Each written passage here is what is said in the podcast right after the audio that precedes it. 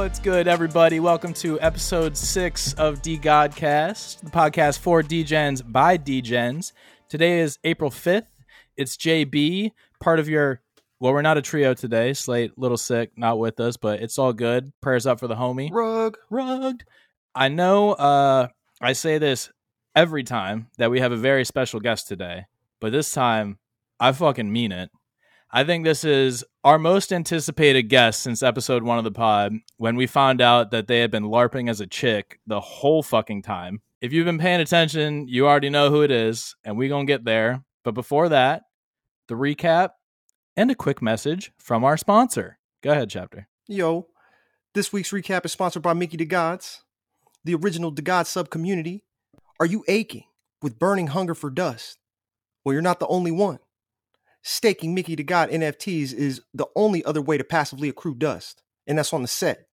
Come on down to Mickey DeGods and create your own combo to stake them from them sweet ass dust gains. They promise that dust has never tasted so good. Follow Mickey DeGods on Twitter or see Discord server for details. Mickey DeGods, they're fucking burning it. Salute to them. But back to the show. Uh, just want to say, the Day of the Dead pushed us over the edge, and all my friends have said they jealous of your boy's double diamond necklace. Y'all don't know what this feels like. Yo, uh, what else? Uh, peace to Mateo, elite author, Clown Squad. We seen the thread. But for the recap, first, the Don Dada top shotter, the God Sales Bot got eclipsed for the first time since February by the new bully in town, Dead God's Bot. DGB TBT hit the ground full sprint, leaving no escape for the eyes of the mindless scroller as hella ominous red and light background PFP storm the timelines and feeds of everybody with an internet connection.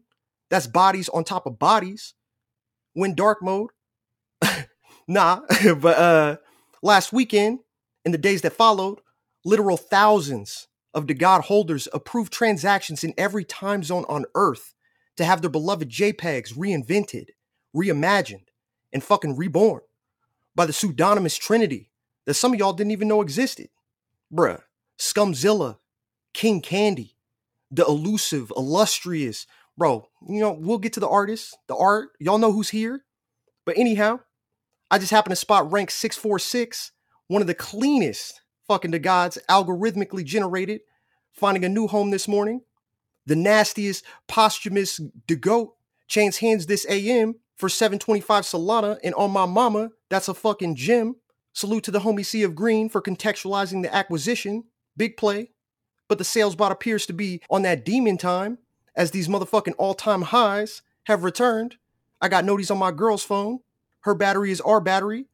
Secondly, the new rules got released in the form of detailed infographics expounding the upcoming protocols for those ruminating over death and dying, torching these motherfucking DeGods, as well as the huge announcement of the long awaited destination for y'all to let off that full clip of exiles once and forever.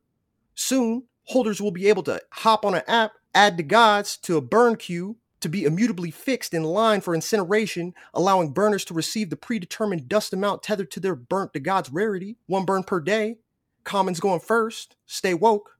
Oh, and uh caskets were for sale this week, or should I say free, as many transcended for a rack of dust, but funeral costs about to rise, starting this upcoming weekend by 3.33 dust per day until the first halving.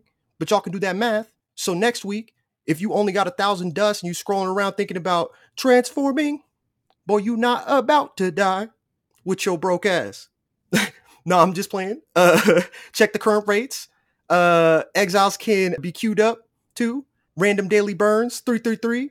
Uh, in other news, Magic Eden marketing head Tiff or at Theophana on Twitter went on record in a new Decrypt article announcing that the Dust Protocol token will be integrated into their marketplace, allowing Dust holders or even better, motherfucking DeGods to purchase any NFT listed on ME in, you know the vibes. First there was Dust, then there were housekeepers. Dead God staking is live. 30 dust every 1440 minutes, and almost instantaneously, the critically acclaimed Dior application beta has now been updated to show all your unclaimed dust balances for stake dead gods, DeGods, claimed, unclaimed. Bruh, Finn's baby turned into a fucking monster. Bro, if only one dust equaled one dust, oh wait, it does. Oh, and uh, this just in. The guys just announced that the DAO will be refunding all gas fees correlated with bridging ETH to Sol if funds are used to buy DeGod for the next three days to help trim the gap in the entire NFT ecosystem and onboard everyone onto Solana. There's even a tutorial. We'll link it in the description. Shit is limited time. The bar is rising. Number one project on Solana right now. Fucking Shaq Diesel, number 34 himself, pulled up last night in the chat to say what's up. Shit's fucking wild. God chat going crazy. Shout out to the homies that got the fucking leather jackets with the dark shade combinations. High key jealous, but I know y'all hands gonna get weak. Did someone say open sea? No Moses, NFA, Dior Dior. We pulling up in all the fucking stores. Yo, let's fucking go. Holy fuck, dude. All right, Jesus Christ.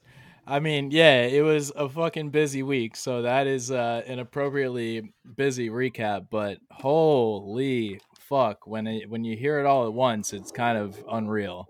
Um, yeah, nailed it, drilled it. We had some breaking news as we were setting up for this. Fucking Gary V on the Twitter calling out Frank for not being at, uh, I think it's Solana, Miami, and uh, cannot confirm or deny, but Frank might might be about to hop on the Mickey DeGod's jet to fly down to Miami real quick because he can't refuse an opportunity to miss his fucking hero Gary V. So yeah, word. Crazy All shit. those times Popping. he was standing in line and shit, bro. Yeah. yeah, getting called out now on Twitter by name, unreal. Well, not real name, but it is what it is. So, yes, fucking incredible week for everybody. Like, holy shit. And we have, I don't know if you could say the uh the uh evil genius behind the whole thing, the fucking fucking Godfather. the one and only, the one who may or may not have brought this mass funeral upon all of us. I use the man, the myth, the legend a, a lot, but this time it's literally the man, the myth, because at one point he was a woman, and the legend, Delilah. How you fucking doing, bro? Dude, I'm doing fucking good. How you guys doing? Absolutely fucking fantastic. My uh my brain is damn near fried just from the uh activity of this week and and what's it's been like leading up to Dead Gods and now Dead Gods and then it's uh it's been fun. It's been fucking crazy, but it's been fun. So Dude, yeah, I didn't know that Gary V thing happened until you just said that right now. That's crazy. I literally was getting set up talking to chapter and I saw the tweet and it's uh, Mickey and it's one of the jits that has a video of him on Twitter with Gary V and Gary V is like Frank where the fuck you at? It's not that far of a flight. If you're such a big name in Solana why aren't you here? And I know Frank is probably pissed about that shit but hey that's step 1 we're we're in Gary V's ear now and That's- once we're in your ear it's kind of hard to fucking ignore us right Dude, we're all Gary V fans, which is actually pretty sick. stands yeah Let's go.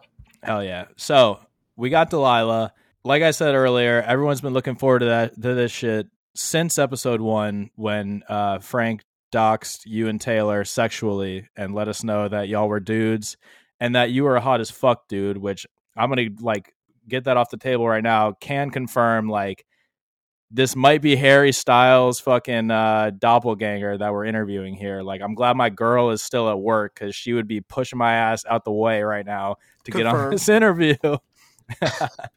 but um, yeah, good to have you, brother. Uh, I'm gonna let you just take a second and just kind of, you know, introduce yourself uh, because everyone is very, very excited to hear about you and learn about you. So tell us a little bit about yourself and you know maybe kind of what got you to this point, or at least into like NFTs, DeGods. Yeah, wow. I mean, it's like it's kind of a crazy, it's kind of a crazy story. Um, so yeah, I'm Delilah. That's my my code name. Um, yeah, I don't even know how I got into the JPEG business. Like, I'm the funny thing is that I'm not really like a visual artist. Like, I I used to draw a lot when I was a kid, but when we started this thing, I was like just the most artistically inclined out of all four of us basically. And so i kind of ended up doing a lot of the art. And then next thing you know now it's like i'm on solana being an artist. And it's like you know people are like what do you do? It's like i didn't even have an ipad. I didn't even have procreate um, until we started this thing.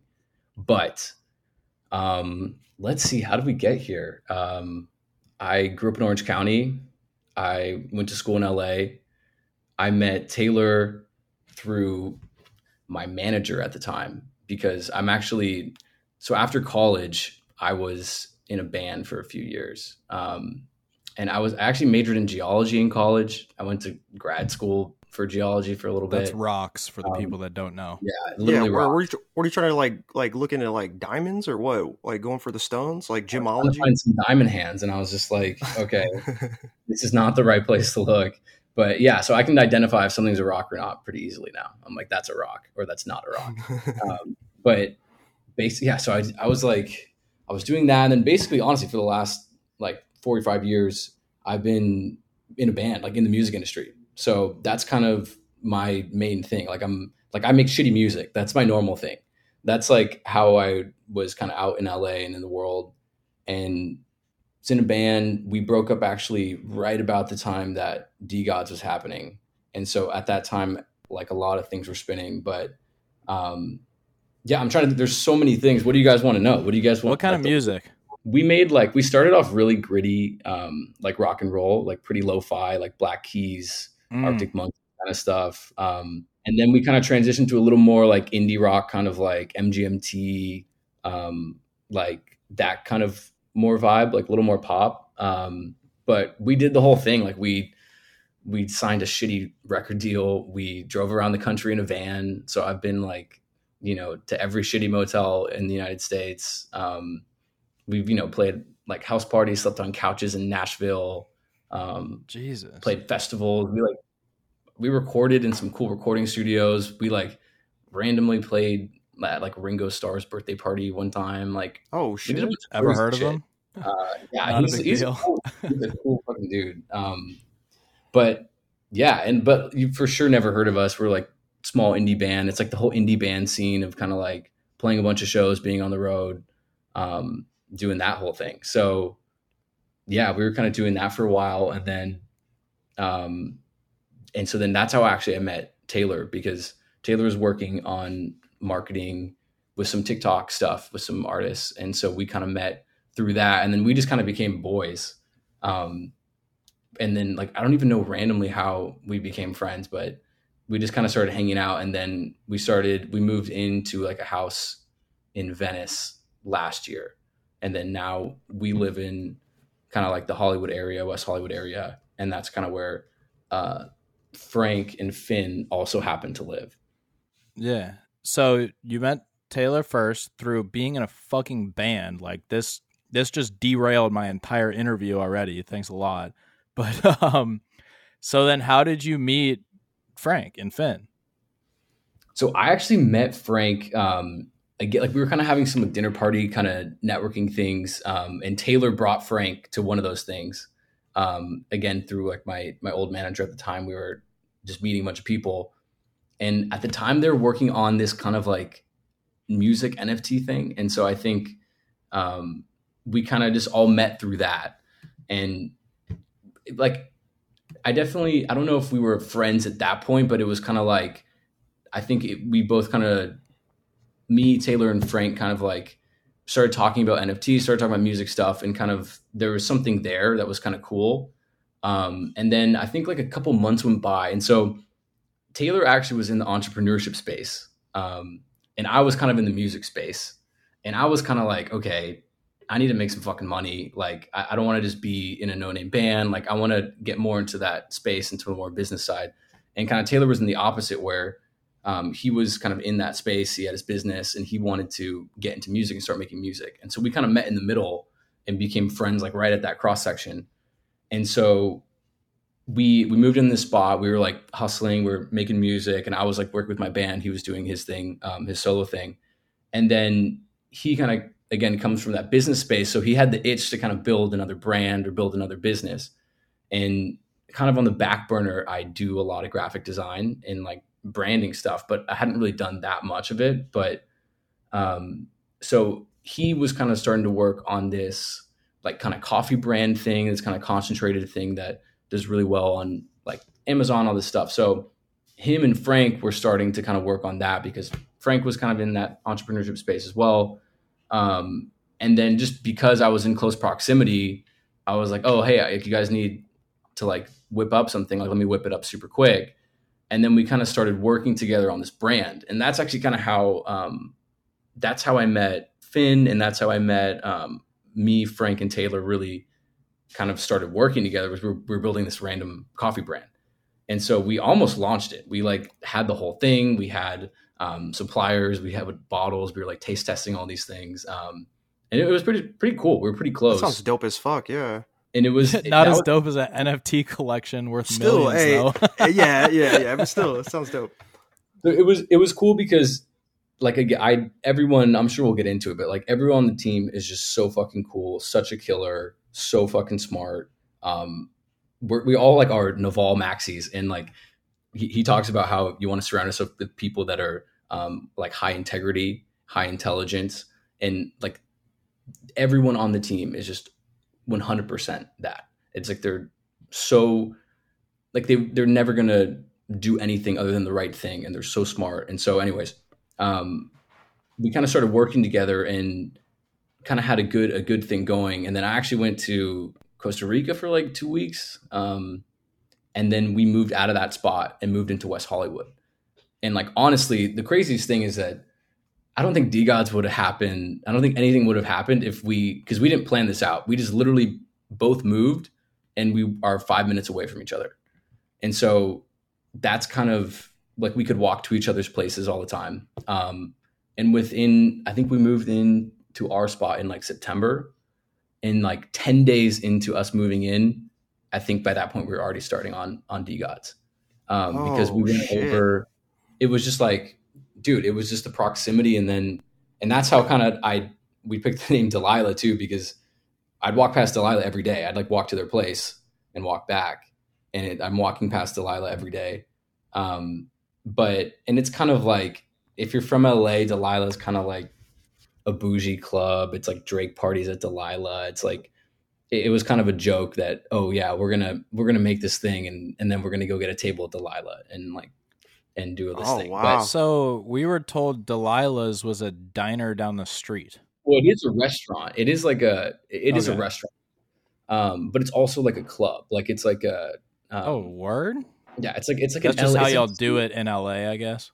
It's like a shitty like yeah, it's like a LA you know bougie club, and I'm not even a huge club. Like none of us are club guys. Like we actually did end up going to Delilah. I think like like months after we actually launched. Um, and it's it's like you know, I mean, I I like to party as much as as the next guy, so it was like it was cool to be in in that environment, kind of. But it was like all these crypto guys in the corner like wearing hoodies, vaping, talking about dust. Like it was just like, like all these like super rich foreign guys are there, like girls in 10 inch heels. And like, it, was just like such a good juxtaposition. Um, yeah. So we did actually end up going to, to Delilah, but it wasn't, it wasn't like, it's much more about obviously like the process yeah. of building it, but it was, so it was one, kind of, one of our questions from the DeGods community was what's your go-to food order at Delilah's, but I'm guessing that's not really the situation there. Yeah, and I've literally been Delilah like twice. Um, All right, it's like I think my go-to food thing would be a margarita. Yeah, sure. Yeah, limes are food. Yeah. Yeah, yeah, yeah. Lime. Yeah, like two calories. Unreal. So so did you know that you were like good at art when you were in a band or whatever? Like did you do any of like your album art or how the fuck did you become like the artist for the hottest project on Solana? Well, dude, I mean like like I don't even so the thing is this, like I always did graphic design. I was always like doing that functionally, like because there's always moments you need graphic design, um, even in a band and all that stuff. But I hadn't really like drawn, like especially illustration was not my forte. And um, I used to draw a lot when I was a kid. Like um, I would draw in class all the time, and I draw like cartoons and everything. But um, I definitely would would never have been like I'm going to be an illustrator or I'm going to draw super detailed illustrations. And the funny thing about Dead Gods too, like I'm sure we'll get into that, but like at first we weren't going to do a new uh, Dead Gods collection, and we were actually trying to simplify because we'd seen a lot of projects like Doodles. We've seen a lot of like really cool projects that were able to get like by with that kind of minimalist simplicity. Um, and so I was kind of sold on that. I'm like, bet, you know, a 10,000 project sounds sounds like a lot of work. Like we can make it simple. Like that's kind of more my forte. I can do vector illustration. Like let's go. And then of course we end up doing like a 10x detail version of what we already have um, and go on like a freaking psychotic sprint for two and a half months. Um, but yeah, so I mean, I I did a lot of graphic design and like um, I was just kind of I literally was just dipping my toe into um, into branding in in illustration and stuff, and so like literally the only reason I was the artist on this thing is just because we were all kind of like working together, kind of like um, again we were working on that coffee brand, and again we we moved in, we were going over there to work on it, and then we heard about um, one of their friends launching an NFT project, and then we heard about he pulled it off. He did it in like a week and a half or something, and he I think he sold most of it out or whatever. And then immediately we were like, oh wait a second, we could do this. Like we have everybody already here because like you know I was kind of on the graphic side, art side, and like it was just a really really diverse and like killer team that we had already in place. You know, Frank with the marketing, Taylor with project management, logistics, Finn with the development, and just like we all were just kind of glued in already. Um, so we just pivoted like pretty much right away. Um, yeah. Huge pivot and uh, yeah, probably shit. the right decision if I had to guess there. Like it's hard to build a community around coffee. Yeah, exactly. And it was like, and I had never heard of an NFT before, literally until like a week before we we started doing this. Um, and and it, it was just cool because I think like we were able to ride kind of the macro wave of Solana, Solana NFTs. Um, I think you know our team is able to work pretty quickly, so we were able to kind of get something going uh, pretty quickly, and so we were like starting to capitalize and we got momentum. Um, but at the time too, it was we didn't know any of this was possible. Like it was just, you know, we were just having the time of our lives because it's just blowing our minds the kind of response we were getting. Um, and you know, it was really really cool. We so when we were building um, Gods, I think the first thing we were gonna do was like like Soul Sons or something like like some sort of thing. But we wanted uh we wanted to be like a character. We wanted people to be able to identify with it. We wanted to have traits that people could latch onto. Um, and so we somehow came up with the idea of like gods, like we're all gods, whatever. Um, and then when D DeGods was born, Frank did this kind of whiteboard exercise where we all kind of went through like the pros and cons, what we were excited about, what we wanted to do, and kind of what was the main goal of of the project. And the cool thing was that for all of us, we'd kind of been doing separate projects and we'd all kind of, um, we all have a lot of energy and we can all like want to start a bunch of things. Um, but the act of actually finishing something, building something, and shipping something, um, we hadn't all really done that to the capacity we wanted. And so the biggest thing we wanted to do with DeGods was just to to launch a successful project. I think at the time we still had PHBT, so we were like, I think our goal was to see like the first burn. Like we just wanted to um, to launch a project, like follow through, make like content. execute. Yeah, and just execute because we always had all these ideas, and so um, it was a really really cool special moment because everything just kind of came together, and we um, uh, we were just focusing on on building um, instead of any of the other stuff, which is nice. Obviously, you know, like the minting and all this other stuff has a lot of other benefits. But um, yeah, we were focusing on building, and and that's kind of been the core of what we have kept doing too. So it's it's just it's really really cool. The team is just amazing. So where does the constant need to improve and do better come from? Because obviously, you know, Paperhand Bitch Tax at the time was like kind of this iconic, like never before done or even heard of type deal.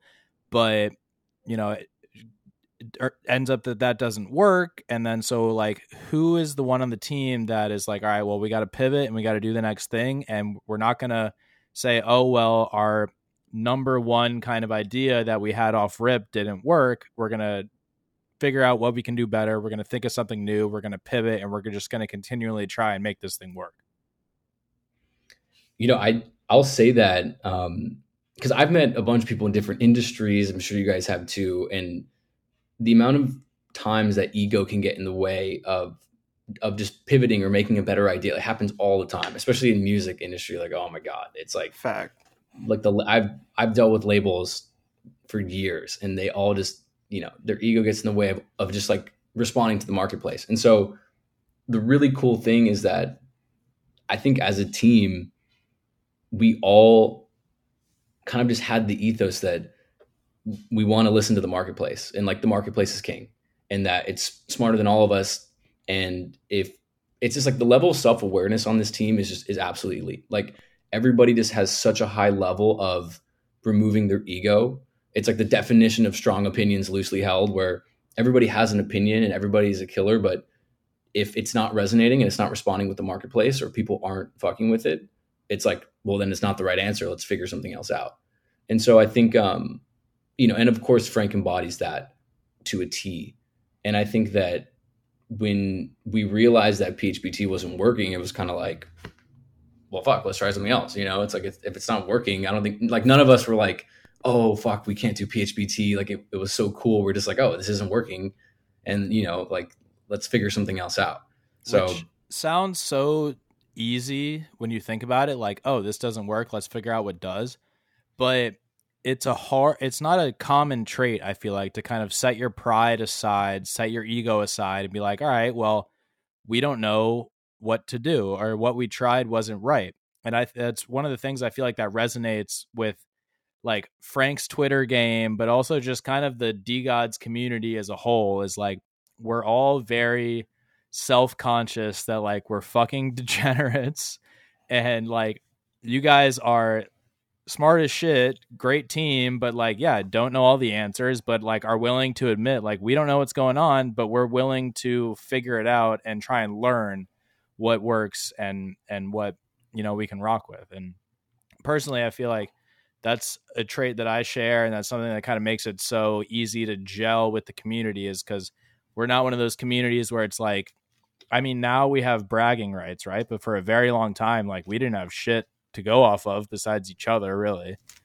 But even now that like DeGods for the second time in a few weeks is like the number one project on Solana, you don't catch that many people being like, "Yeah, we're DeGods, we're the shit." Like we're all kind of humble people. I feel like, and that's big time vibe that I get from you, from Frank, and uh, something that I feel like has attributed to how successful you guys have been and that willingness to kind of be like, all right, this is not the move. Let's figure out what the next move is. Yeah, word. And I feel it's dope like the like the whole like paper hand bitch tax thing that you guys could just like stop and be objective and essentially reassess like you were saying about um seeing what the market wants and um really just like being objective and uh moving past like what you were saying about like like egos and shit. You know what I mean? Just like really uh, when I say objective, I mean like focusing on like what the objective is, which is to be, you know,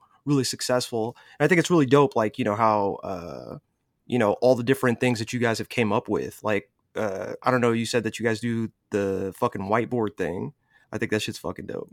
And so we we've gone over the fact that you are just born talented apparently. You did music for a while, just happened to be like, oh, I can do art and a 10,000, you know, generative collection, not a big deal. So the talent, genetics is what it is.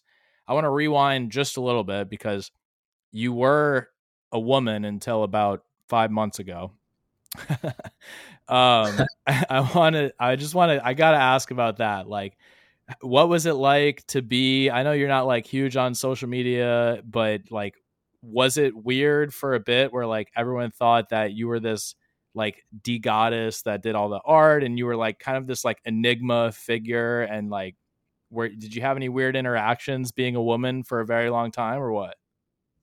You know it wasn't too it wasn't too crazy because i wasn't like really in the thick of it. It was kind of like the only thing that was weird was when people would kind of like refer to me as a girl or like make things like make comments or something and it was like i'm like oh god like this sucks i there's so many like random i don't know dms on discord and most of them are like spam of like hey check out my nft project but yeah um i did i, I did see one um like I don't know, maybe like a few months ago. So this is like before Dead Gods. Um, but someone was just like, "Hey, do you want to go on a date?" And I'm just like, "Bro, what?" I'm like, I'm a guy on, I'm a person on, on the internet on Discord that like made some drawings or whatever. It's like you don't even know. I'm literally a guy, you know. And it's like you're wanting to ask me on a date, and it's like, um, but yeah, that's the only that's the only DM I've gotten that's like that I've seen that is that you've like, seen. Okay, there's got to be more. Um, so that was pretty hilarious. And then at a certain point, we were just like, okay, we have to dox that we're guys. Um, and it we kind of felt bad because I do think, you know, we didn't want to like give anybody the wrong impression. Like we literally didn't know this was going to be possible. Delilah was a place that was really like super close by, and it was just kind of funny. Um, and we're like, oh yeah, we'll have guys, girls on the team, whatever. Um, but yeah, so I mean, honestly, you guys' podcast docs it for us. Yeah. That's fucking crazy. Franks came back uh, and he was just like, yeah, um, Taylor and Delilah, you you guys are guys now. And yeah, just- just so you oh, know. That's Sorry. great, 'cause was the diamond lips sank the ship for a second. Um, what? So, what is Taylor from? That is that a restaurant too, or I don't know where Taylor's from actually. just Um, a chick name? I think it was like well, because it's kind of like an ambiguous gender name, you know. Yeah. There's like Word. Taylor too. Um, so yeah, I don't know where where we came up with that. I don't know. I don't even know where Finn comes from. Okay, um, so on the topic, damn, Finn is not real either. That kind of pisses me off a little bit. Finn's my boy, dude. I think Finn has my noties on because he's like the Finn quickest person my boy. sometimes. to, Yo, like, Finn's the man, and- bro. Yeah, Finn. Finn- is- Finn is my fucking dog. Um, on the the topic of doxing, uh, can I send a screenshot of your face to the Mickey DeGods Twitter group chat? um, I mean, is that is that going to be docs? I don't know. Like, I'm not too much of a narc on doxing. Um, yeah, like it, I don't think like if somebody were to ever snag a picture of me, like I wear fucking a hat and sunglasses ninety percent of the time. So if somebody screenshotted me on the podcast, like that's basically a dox for me. But in my opinion, like if you don't know my full name, it's not really a dox. Like you can see what I look like. If you wanted to put in the effort to figure out who the fuck I am from like a, a random picture of me, I personally like don't have much to hide. I just think it's kind of the web three way. And obviously you are Delilah no matter what you look like. So I just have, you know, me, the Mickeys have a special bond and I feel like I owe it to them to just let them know, give them a little alpha per se on how much of a man piece that uh, Delilah actually is. we'll see how the rest of the podcast goes, and then maybe we'll screenshot. All right. Maybe we'll maybe we'll do a shoey at the end of the screenshot. At the end of the Oh podcast. wow, I could have a beer honestly at the end of this, dude. You guys have no fucking idea. How bad you need a beer? I have been in. First of all, let me get this. I fucking love the shit out of everyone on the team. Like, I cannot talk highly enough of how amazing these people are. Like, I've gotten to know them so well because I've been forced to because I've been in a prison. But I've known, I've Word. seen, them, I've seen them like every day. I live with Taylor. I see that guy like 18 hours a day because we like live and work together. Like the coolest, the smartest people. Um, and so like so so grateful to be a part of that. That being said, I'm like, you know, I was in a band. I like to I like to be social. I like to go Yeah. outside. I love the sun. I love like like talking to random people like, you know, and so I've been in like a tech incubator for like Yeah. eight weeks or something and it's uh it, it, it was uh the hardest I've ever worked for sure. It It's was like because we are really adamant about like full immersion and sprints and like being in that mindset but it was kind of like the worst amount of time where it wasn't like a week or two weeks where you can just lock in it was like eight weeks Yeah. so you can't really unplug because there's not enough time but you can't just go full sprint because then you'll burn yourself out so it's like a 90% sprint Yeah, it's a marathon. Yeah, it was uh, Yeah. Yeah. yeah so i'm stoked to be free I, my perception was already thrown for a bit of a loop when Frank was like, "Well, a he's a man dime, and b he's like also a gem of a human being." I'm like, "Well, that's not what an artist is." But then like adding in the band thing, I'm like, "How? Like this doesn't make any fucking sense that this guy is like grinding out art for this project." But let's talk Dead Gods for a little bit. So, what brought on the art upgrade? So I think that it was like a, a, culmination of a bunch of things. I think at the beginning of the year, um, actually for on New Year's Day, like so on on December thirty first, um, for it was me and Frank where we had like a little office at the time, and it was like at night. It was no one's there because it's New Year's, and we were just sitting there trying to figure out like dust sinks. And I don't know if you guys remember, there's like a bunch of small little like pixel projects and games and stuff we were trying to spin up um, and I was just like drawing random shit, and we were trying to figure out. Oh yeah, yeah, yeah. I remember that. There was like a fucking uh, there was like a file or something. I remember seeing all those. Yeah. Yeah, and it was like we thought it'd be funny if we did like The Bachelor, but like with NFTs, which actually is still kind of hilarious. And there's like some shit with like clouds or some shit. Yeah, yeah. So we like we were just kind of making random things to see what um, what would work, and so that was kind of the beginning of the beginning of this year. We were like, okay, we have this token and now we have to figure out what people can spend it on and what's like going to be the upgrade. How do we level up the brand whatever. Um, and so in january like january 20th or something um, we decided to do like a week sprint and we went to the country. That's kind of our our sprint place.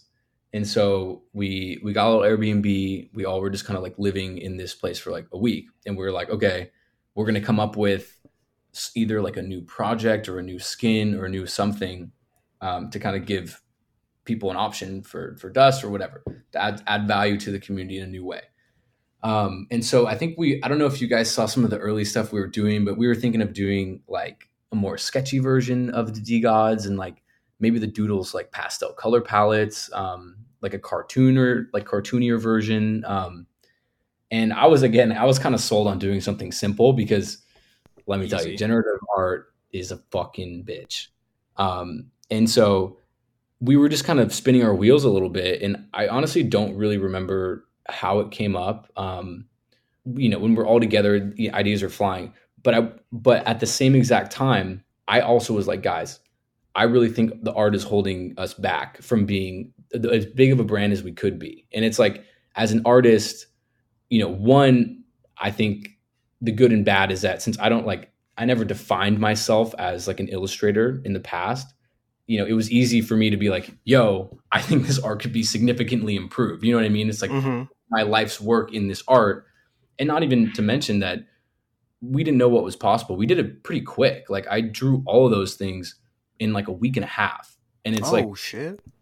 I wasn't doing um I had just downloaded Procreate. Like I'd done some digital painting before, like for fun, but I, ba- I wasn't even using my I didn't even have an iPad. We were bar- I borrowed an iPad for like eighty percent of of the DeGod's original collection, and uh, wow.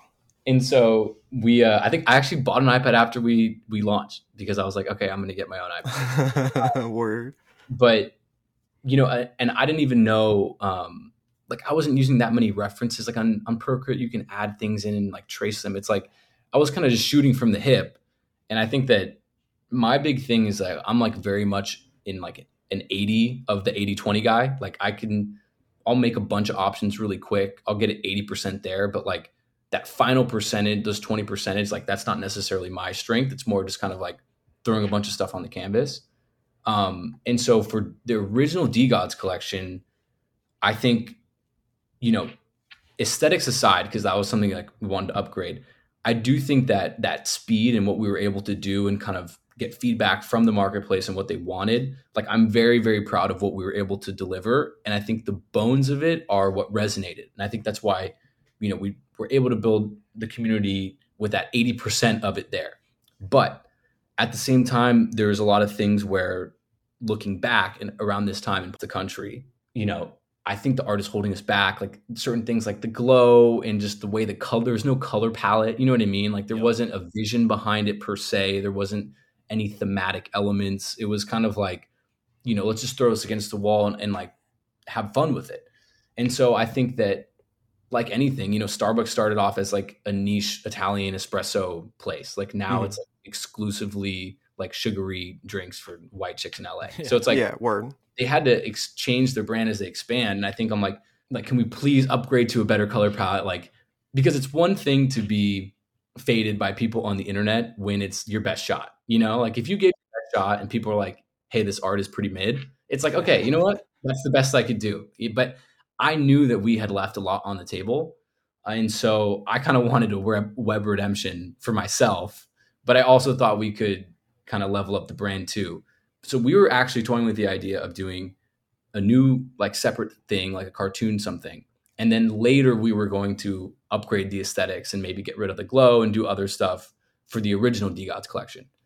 And so in Palm Springs, I don't even remember how it exactly happened, but at some point late at night, like 10 yerba mates in, those ideas got fused and we just started sketching and like I think I sketched some like yeah, either like I don't know, like I think it was the plank trait. I think it was like oh, let's go something like that, and then it was, um, and then the lane opened up, and then we're just like, oh, let's chase that lane real quick, and then we started kind of killing the gods, and like a lot of the early stuff, we, um, you know, it looked a lot different from what we ended up doing, but it was like, oh, life and death, we killed the gods, and then that from there, that was kind of the spark where, um, we kind of made a couple sketches, and then we put it out, and then it, it resonated and people were like, "Oh, this is cool."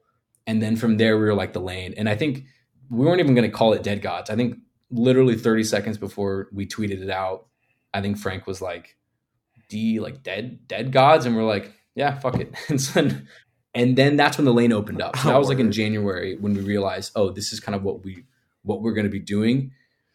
But then became the triple headed beast of actually pulling it off, um, which it's it's kind of funny because you know I could rant about this shit forever, but generative art is like the genre of art that sets you up for the most L's because you have 153 or whatever traits and you have like millions of possible interactions and you can't predict them. And so the only way is you have to be ruthless with like heuristics and rules of like color palettes and like layering rules and um, and that's why we were so bullish on themes and like kind of deriving it because really out of necessity that it's like how the fuck do we make it all coherent how do we make it a package like you have to have some sort of glue yeah like a theme yeah and it's like and so yeah I've, I've been the most stressed for like eight weeks because it really is like a um it, it's like you're trying to drive across the country and so you have, let's say you're going from LA to New York, you have 3,000 miles of driving you have to do. And then you have to figure out where you want to go. So you have to navigate. And then it's like you're making the fuel in the trunk while you're doing that. And so it's like three problems of like, where the fuck are we going? Like, what kind of style do we want? Like, do we want to get rid of the glow? Do we want to add more? Do we want to do a color palette? There's that problem. Then there's the logistical problem of like, you know, how are we going to pull this off? Are we going to hire people? Are we going to do, you know, this medium? Are we going to use on Procreate? And then if you still solved all those, you still have to go 3,000 miles and drive and crank that shit out. And so dealing with that uncertainty on the fly, because we pivoted a lot of times stylistically, um, you know, was was a crazy problem to solve. Yeah, we've seen some of the like a lot of the original leaks or teasers kind of ended up changing in the long run, and I think most of them ended up changing for the better. Um, what would you say was your least favorite of the original traits, and what is your new favorite of the Dead Gods traits? Or maybe it's like a combo of like, what do you think got the best upgrade? Oh, in terms of like the original DeGods traits? Yeah, like like I mean, um, you can say plank, but that's kind of a cop out because I mean, what the fuck was that to begin with? But yeah, I think my I think the mushroom head was probably my least favorite, yep. and and I think I think scum was like I was working on making the mushroom head the exploding thing, and then we were gonna axe that, and then we made like a literal mushroom with like like realistic mushrooms going out of it, which was kind of cool. Um, but people still weren't vibing with it. And then I think Scum was like, "What if we made a beanie?" Yeah, that's Scum's doing. That's phenomenal. That's a great upgrade because it's just like the beanie is just so much better. Um, I also think like there's some really cool switch ups. Like I think the fruit roll up to the pipe. I think that was Frank's idea to just like switch it up to something. Um, we were going pretty on the fly. We were pretty cavalier in, in the first collection and I think that that's really fun and it was really cool. But we wanted a chance to be like, okay, we know so much more about NFTs now. What does the community want? You know, do they want a fruit roll up or do they want like a cigar? Like probably a cigar or yeah. a pipe, you know? Yeah. Yeah, those are probably my favorites. I I think mine personally is the forehead diamond. It wasn't like not sick to begin with, but that shit pops now and the ray coming out of it, I feel like just meshes very well with a lot of the new art and the new backgrounds, especially too the off-white shit. Um what what trait would you say is the most like you have incorporated yourself into that trait. Like if there's one trait that you're like, this shit is fucking me, like this is my dead god trait, what would it be? Hmm. I don't I'm trying to think because a lot of it too was like kind of syncing up all of our our styles and kind of getting the the middle ground. And so like in the beginning I was drawing a lot of traits and I was kind of more on that. And then towards the end, we were all kind of like passing it to each other and, and it was a lot more free form and i was kind of like trying to more oversee if like okay is this is this going to match up with like line thickness and all these different things to kind of make it glue together um and so i'm trying to think of the most me trait I, like a lot of the like early skins or like um i'm trying to think of maybe yeah i don't know maybe maybe like the plank i guess that was like kind of early on that. like I heard you Uh, you had to do with most of like the skins, right? Is that true that you kind of did most of the skins? Yeah, I definitely did a lot of the skins um, early on, and like there was a little bit of um, of a learning period where we like to get synced up.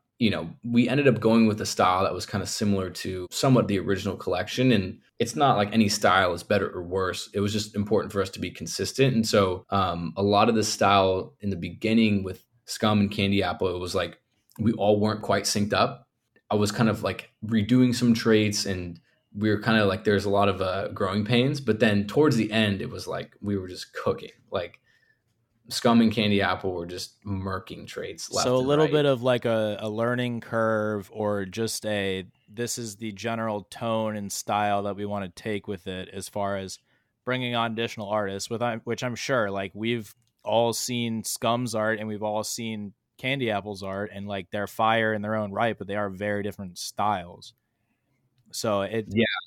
a little bit of like a, a initial hey this is kind of the direction we want to go but after that it was not that difficult for you guys to kind of crank everything out or did you guys end up kind of saying all right you do these 30 traits you do these 30 traits and then we'll come back and just tweak them as need be it was kind of like uh, yeah definitely in the beginning syncing up everybody to the style because like there's even different brushes you use in procreate or um, and like getting the color palette dialed in. Those were just things where and even the tone of it because i think and even kind of taking a step back when we first wanted to do this we really wanted to do it right and we wanted to be like okay this is a new chance for a new generative collection.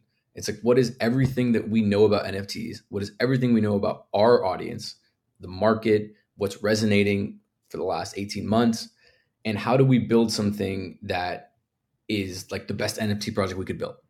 And so it was kind of a cool opportunity for us to reinvent ourselves and, and apply everything we've learned. And so from the very beginning we were like very ruthless with how we derived the like the tone and the traits. Like was it going to be the first DeGods collection is pretty like fun and goofy and which I think is, is great and awesome but like you know were we going to make it as goofy or we're going to make it a little more serious a little more badass?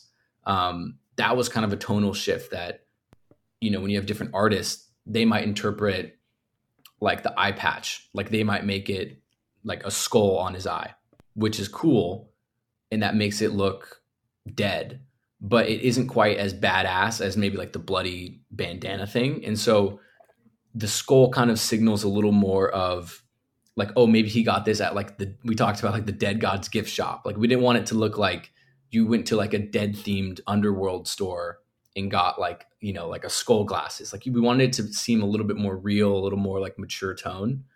Um and so and, and the thing because yeah we were just ruthless with that in the beginning because with the generative art it's like it's almost like hitting every to- it's like on a break if you're playing pool you have to hit every ball in when you have one shot.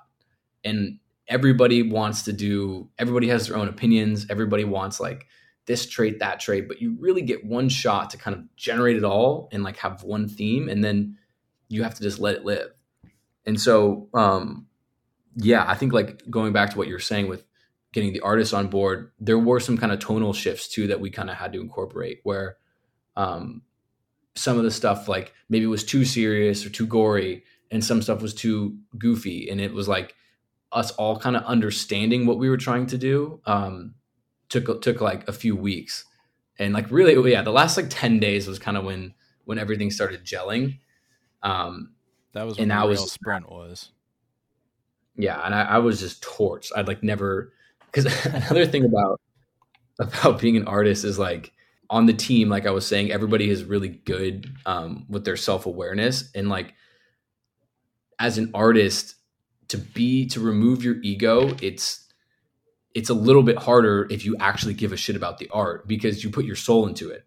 Yeah. and so when you put your soul into the art being objective means that it's going to get like shit on it's going to get killed you know So- kill your darling Frank tweeted something the other day. Apparently, you gave him shit for leaking a bunch of traits, and you said something along the lines of like, "Frank, we're trying to build something special here. Like, fucking act like it." Was that always your mindset on it, or was there a point in the creation of Dead Gods where you were like, "Holy fuck! Like, this is actually fine art. Like, this is going to be phenomenal, and we need to treat it as such." I think I think from the very beginning, because um, from DeGods we got to see what it's like to just purely meet the market. You know what I mean? Just to be like, you know, just fast and loose. Like, let's give people what they want, you know, and and not kind of derive it. But I think from the very beginning, we were we all really wanted to make something that would stand the test of time, and that would be and that would signal that we were a premium project. Because that's another thing too that um, you know, all art is subjective. Um, you know, I think there's something that's more skilled than other things, whatever. But I think with the DeGods collection, my biggest gripe was I thought we weren't servicing our holders because even though some things were cool and some things liked certain glows or certain colors and it was very bright, I think people liked that. But I think it was signaling to other people outside of the community and especially ETH people that this wasn't an expensive project or it wasn't premium enough that I thought we could be. And so I I think from the very beginning we wanted to make it appear very premium and we wanted to kind of get all the the kinks out ourselves. And so yeah, when like 'cause the Twitter beast is a beast. Oh yeah. And Frank feeds that motherfucker. Hell yeah. And so he's always just like he's he was just like, let's drop a trade, drop a trade, or like like give me some I'm like, bro, let's not. Let's not it's like we don't because because you end up taking L's and like at the end of the day, like even like the Einstein hair was one of the traits we leagued, and at that point we hadn't figured out our themes yet, and we were chasing down the rabbit hole of like people want detail, let's give them detail, and so it's like it was very detailed, but it was just kind of like gratuitous and just kind of not great, and then it didn't resonate as much, and I'm just like okay, you know, Del- then Delilah takes another L. And so, like, Frank, we're, we're not, we let's just figure this out. We're going to make a great premium collection. Like, and, and he wanted that too. Everybody wanted that. So, um, yeah. the Twitter is just a beast. I don't think I've really seen a trait that I thought was a miss. Um, one thing that I was very concerned about what were the Mickey traits because those are like prominent and kind of iconic now almost like a fucking Gary shirt is a Gary shirt. Almost like on Dylan level, Dylan helmet level status, but I think those are crushed. I think the lore behind those are fucking sick. Um, one thing that I've started to notice and other people have started to notice is like almost like little Easter eggs in the art. Like the uh the D Bass Pro hat on the nail in the fish says like DeGod Shops or whatever like the original hat said, which is sick. Um, there's like 33.3s chucked in. I saw today that the uh like nuclear shirt or whatever that's now like this green kind of like almost Nickelodeon slime looking like uh you know it has like faces stuck in it which is sick. Um I noticed that the fucking ice skin has icicles on the rib cage which I never saw before because I didn't see one naked until Patty DeFi's profile picture. Um what of these like small details or almost easter eggs is your favorite thing? Or what did you like chug in? I think uh, my favorite one for sure is um, is the DeGod Shops one because that was candy apple, and um, and I didn't even notice that until um, I was like auditing some traits and zooming in, whatever, and I just saw that I'm like that motherfucker. I'm like, because like no one, no one said to do like no one like it was just random, and he just threw that in there, and it was just like so cool. And um, I think I think we all kind of like the idea of of just having fun with it and adding little Easter egg stuff.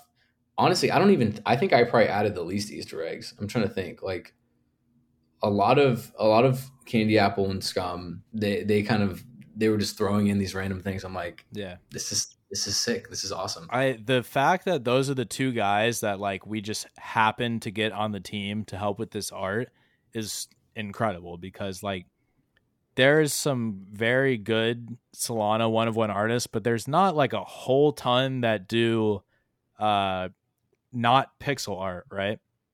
So the fact that like in my opinion we got two of the probably top 3, top 5 like one of one realistic arts, probably top 3 honestly because they're not not that many to work on fucking DeGods. and you guys or Frank or whoever caught them early enough that we could be like, hey, do you want to just help on this collection with us? And they were like, absolutely, fuck yeah, let's do it.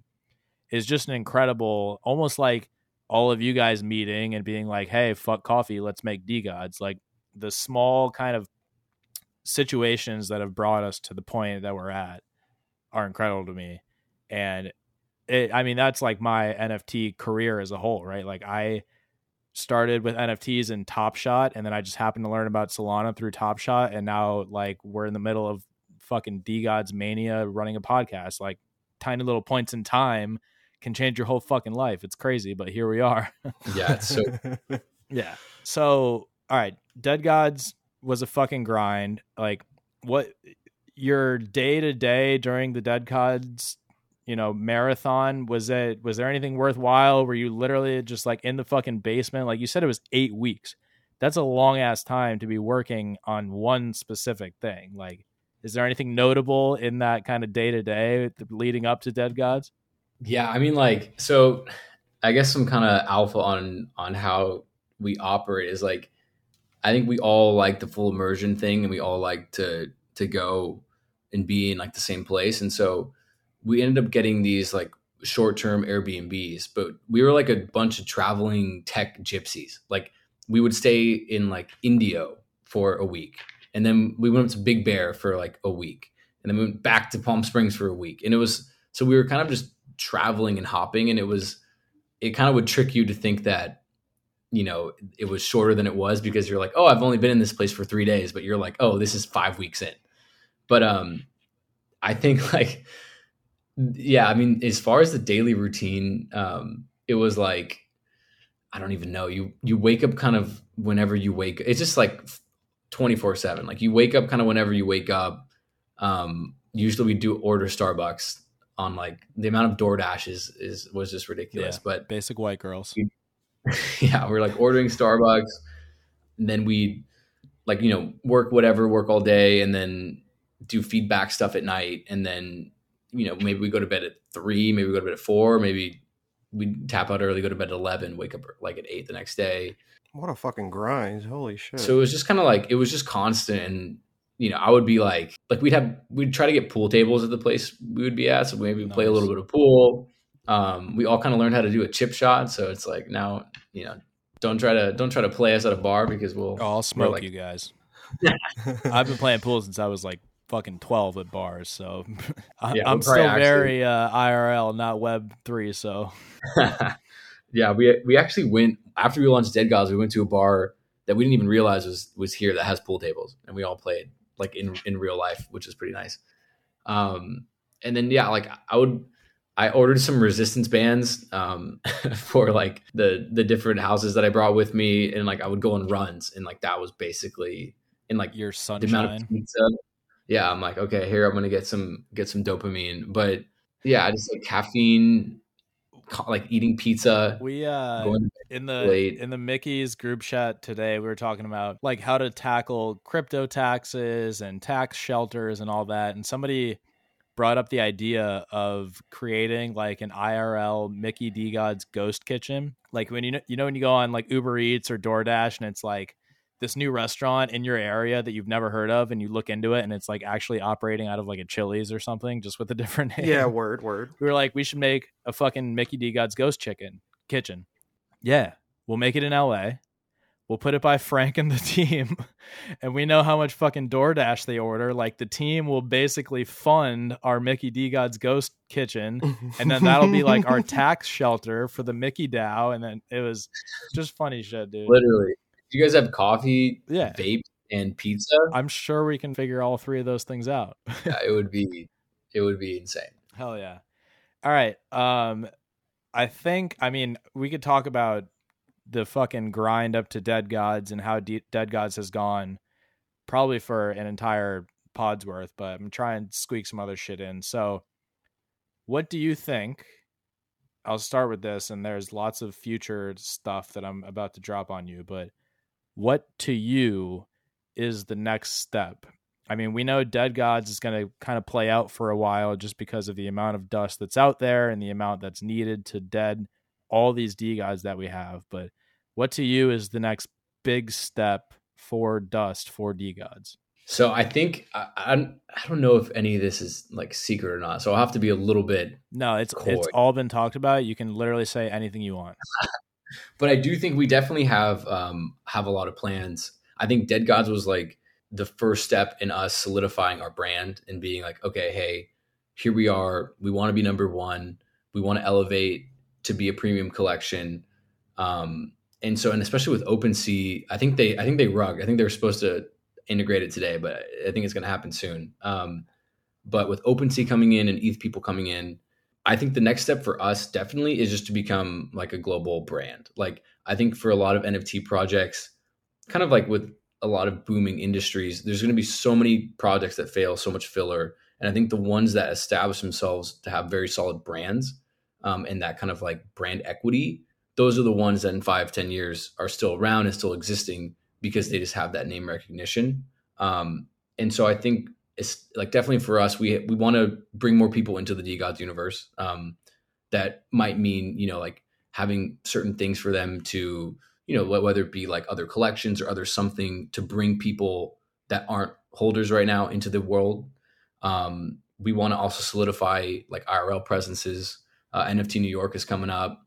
Um, we want to kind of be, you know, we're we're kind of fighting for that number one spot back and forth. But you know, if we're the number one project on Solana, we want to kind of, you know, really We need the presence of the number one Yeah. spot on Solana. Yeah.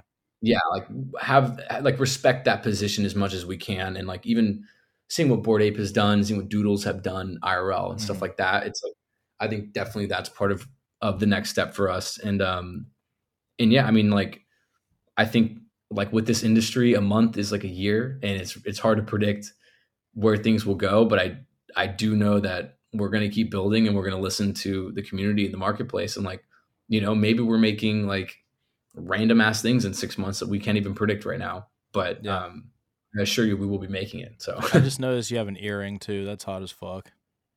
oh yeah, I got a little. Come on, guy. dude. this guy. Lay off.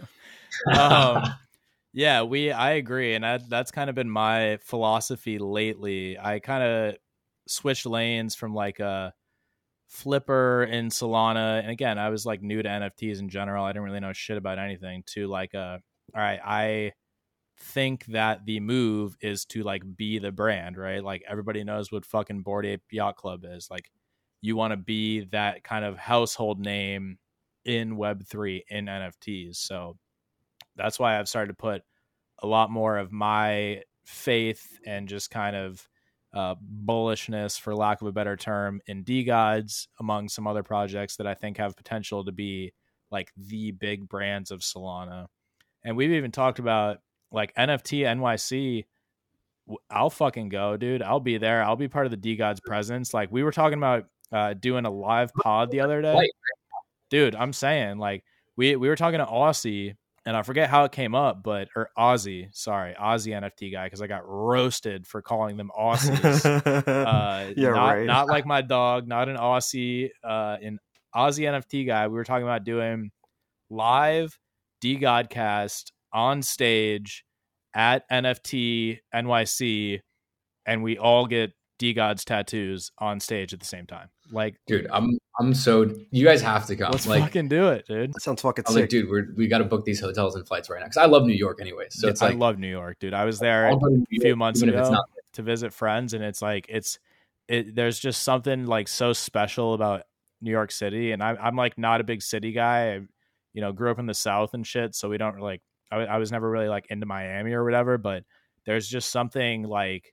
otherworldly almost about like being in the streets of New York City. So we were in uh we were in the first NFT at NYC. We went in like November. And that was when Sol was just in Valhalla at like 260. yeah, oh yeah, hell yeah, I remember that shit. All right. Everyone was just we were just the most stoked. It was like it was such a good time. Um so yeah, so like we're definitely you guys should definitely gotta be so fun. Like I think that is such the natural transition Yeah, is going to this like IRL like it because the community is it's great that it's online. It's great that there's Twitter and stuff, but I think as the brand expands, it has like, to transcend that. yeah. So Delilah's just pro docs, yeah, word. yeah, I think like All right, the Oh, you screenshot's see going my- out. I do well because another thing too is that um I, I w- I made a lot of jokes where like oh I'm in like I'm in JPEG prison like let me free or whatever like I'm like let me go make shitty music like that is kind of my I don't know it, it just feeds my soul in, in a very unique way making passion. yeah and it's like you play guitar? what was your Um, yeah in the band? yeah I, I sing and play guitar I was gonna say It's you like- give you give off big time lead singer vibes. I, yeah, I was the lead singer, and then I well, so crazy thing about Web three. I'm first of all so giga bullish on NFTs and music and entertainment and everything. Um, and so so the band I was in, I was the lead singer, whatever. But we broke up in November, and we signed such a shitty record deal that they they had the right to sign me to a personal record deal. So I was signed, and like labels are in the fucking stone age, like. I think Web3 is going to obliterate them Sure. in like five years. And so my hands were basically tied, but I actually bought myself out of my fucking record deal with JPEG Let's money. go, And- dude.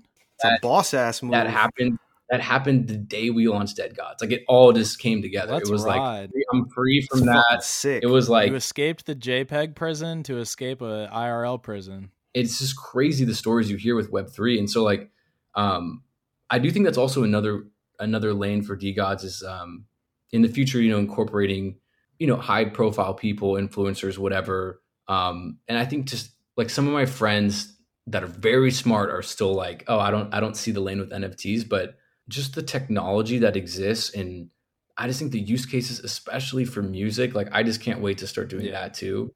Um, Yeah, music on chain is like a no brainer. And NFTs, like I get it, dude. It took explaining to me, like uh, like I said, my intro to NFTs was Top Shot, and it literally took one of my boys that I do like fantasy football and shit with being like, "Hey, I found these things. They're NFTs, but like, don't worry about that. They're just like digital basketball cards." And and I was like, "Okay, I kind of get that. Like, it's a very foreign concept, and it's very hard to explain, but." once you onboard somebody and once you kind of break down that third wall and it's like okay now i understand what this is all about and then they experience it like you can't fucking leave dude this shit is so addicting mm-hmm. like so that's my like bull thesis on this is yes the onboarding process is not easy and it's very difficult to explain and convoluted in some cases especially if you're talking like you know dealing with uh, a network like ethereum or something with gas and all that but once you break through that wall and you get somebody on like you almost have a fan for life Yeah, especially since those fans usually make a bunch of money very quickly Yeah. too.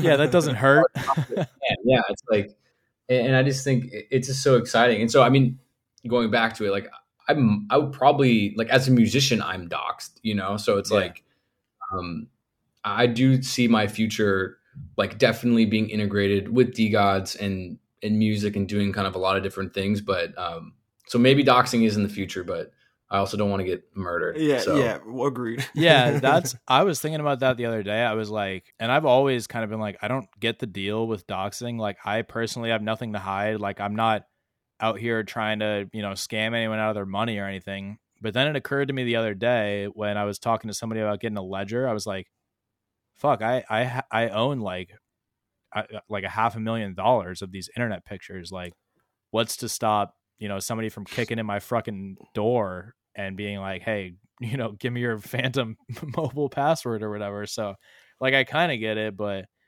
yeah, I don't know. It sucks. I mean, there's there's also rich people who are like obviously doxxed and and they don't get robbed or something, but it's a weird, yeah. it's a weird touchy subject. But um, yeah, I I definitely down. Like, I think the IRL presence super important because to me, like, I spend. So I I recently moved to a new city. I like you know, got this new job in the middle of COVID, moved, didn't know anybody. And then because it's COVID, like it's kind of hard to meet new people or whatever. Like you don't, like it just recently kind of started being able to go out to bars and everything. And I kind of discovered Web3 and NFTs in the middle of that. And so for me, it's like I now have these people that I've been, you know, friends with for six, seven months that I talk to pretty much every day. And that for me was kind of the, because I've never been like a like I didn't play like World of Warcraft or anything. Like I've never been like a I have internet friends I've never met guy. And not not Word. to like knock on that at all or anything. It's just that's never occurred in my life. But now I have these people that like I've met on the internet that I don't know what they look like. I don't know what their names are, but I like they're my fucking homies and I would do just about anything for a lot of them and I feel like the, uh, the next transition kind of just being, you know, bringing that into IRL for me at least is very important. Like some people might be Web three, you know, day in day out, and it doesn't matter to them if if you can go and meet people like in real life in an event or anything. But like I talk to DeGods every fucking day, and like some of them know like what city I live in and shit, and like they hit me up because they're coming to my city to like go to a wedding or whatever and like i get gassed up about that so i think and i think that's a big part of the success of bored ape yacht club. It's, it's like you're part of this almost elite crew and that extends beyond this picture of a monkey that i own on my twitter profile. So i think 100 and i think that's what frank i think like to me that's the next step with DeGods too like you said. Um obviously like dust has a million use cases but i think developing the brand and kind of transcending this web3 twitter discord world that or bubble that we all kind of live in is going to be a a massive step forward in making us like one of the most successful solana projects um and b just like the like transcending the whole web 3 thing and being this brand like a fucking Supreme or a. I know uh, Bathing Ape just released a shitty NFT, so maybe they're off the list. But um, uh, what or do you think we will ever do? Because I know I know you said like there's probably a next collection, you know, in the works. Um, obviously, you have to continue to provide these utilities for Dust Granted, there are a shit ton. We're talking, you know, raffles, auctions, whitelist spots, uh, Magic Eden integration, all this soon. But Frank has hinted at, and I think it kind of makes sense that eventually there's this secondary collection. And a lot of people want to know is that secondary collection DeGoddesses? You know, I think that we haven't incorporated like exactly what we want to do if we were to do a second collection. But um I think that some sort of female counterpart or some sort of female integration is absolutely something we want to we want to lean into. Um, and I think that you know if there was a second collection, that would like definitely be a uh, a viable part of it. And I think that like a lot of that stuff and like the the dust integration, all these different like I leave that to the nebula brain of Frank, yeah. who is because like I'm as as the artist like and I kind of like to like be on and then kind of like pull back and go do my own thing and like disappear for a few days. Um, so there's a lot of stuff that I'm like, I come back, I'm like, oh shit, you guys are doing this thing right now. Like this is incredible. So, um, I'm sure that him and the rest of the guys will spin up something fucking genius. Um, and everybody will be stoked. But even honestly, I'm, I'm not even really the guy that knows that much alpha yeah. about that. Yeah, I think I mean, I'm not a super creative guy, so like, I uh to me like D DeGoddesses, yeah, the female version of D DeGods probably makes sense. I don't know if there's reasons why that doesn't make sense, but I'm sure they're out there. I'm sure that's why you haven't got a DeGods one of one yet because we're waiting for DeGoddesses so you can have a DeGoddess one of one that's Delilah. um, but yeah, Yeah. just trying. To normalize Delilah being a guy's name now. Uh, yeah, Yeah, you're gonna me and my start, dude. There's gonna be a whole generation of children that are are males with the name Delilah, and it's gonna be all your fault. It's kind of a cool name. I'm like, I'm not mad at it, you know. I fuck with it. I think uh like three syllables is kind of my max for a name, and it has to be a good one to to boot if it's gonna be three syllables. But yeah, Delilah kind of rolls off the tongue. Yeah, I was just trying to see if I could sneak out a little alpha there, but That's because of the Plain White T's, bro. That's Oh, what it is. yeah. Did you The hey there, Delilah. Yeah. did you see that uh that bar that somebody posted on Twitter today?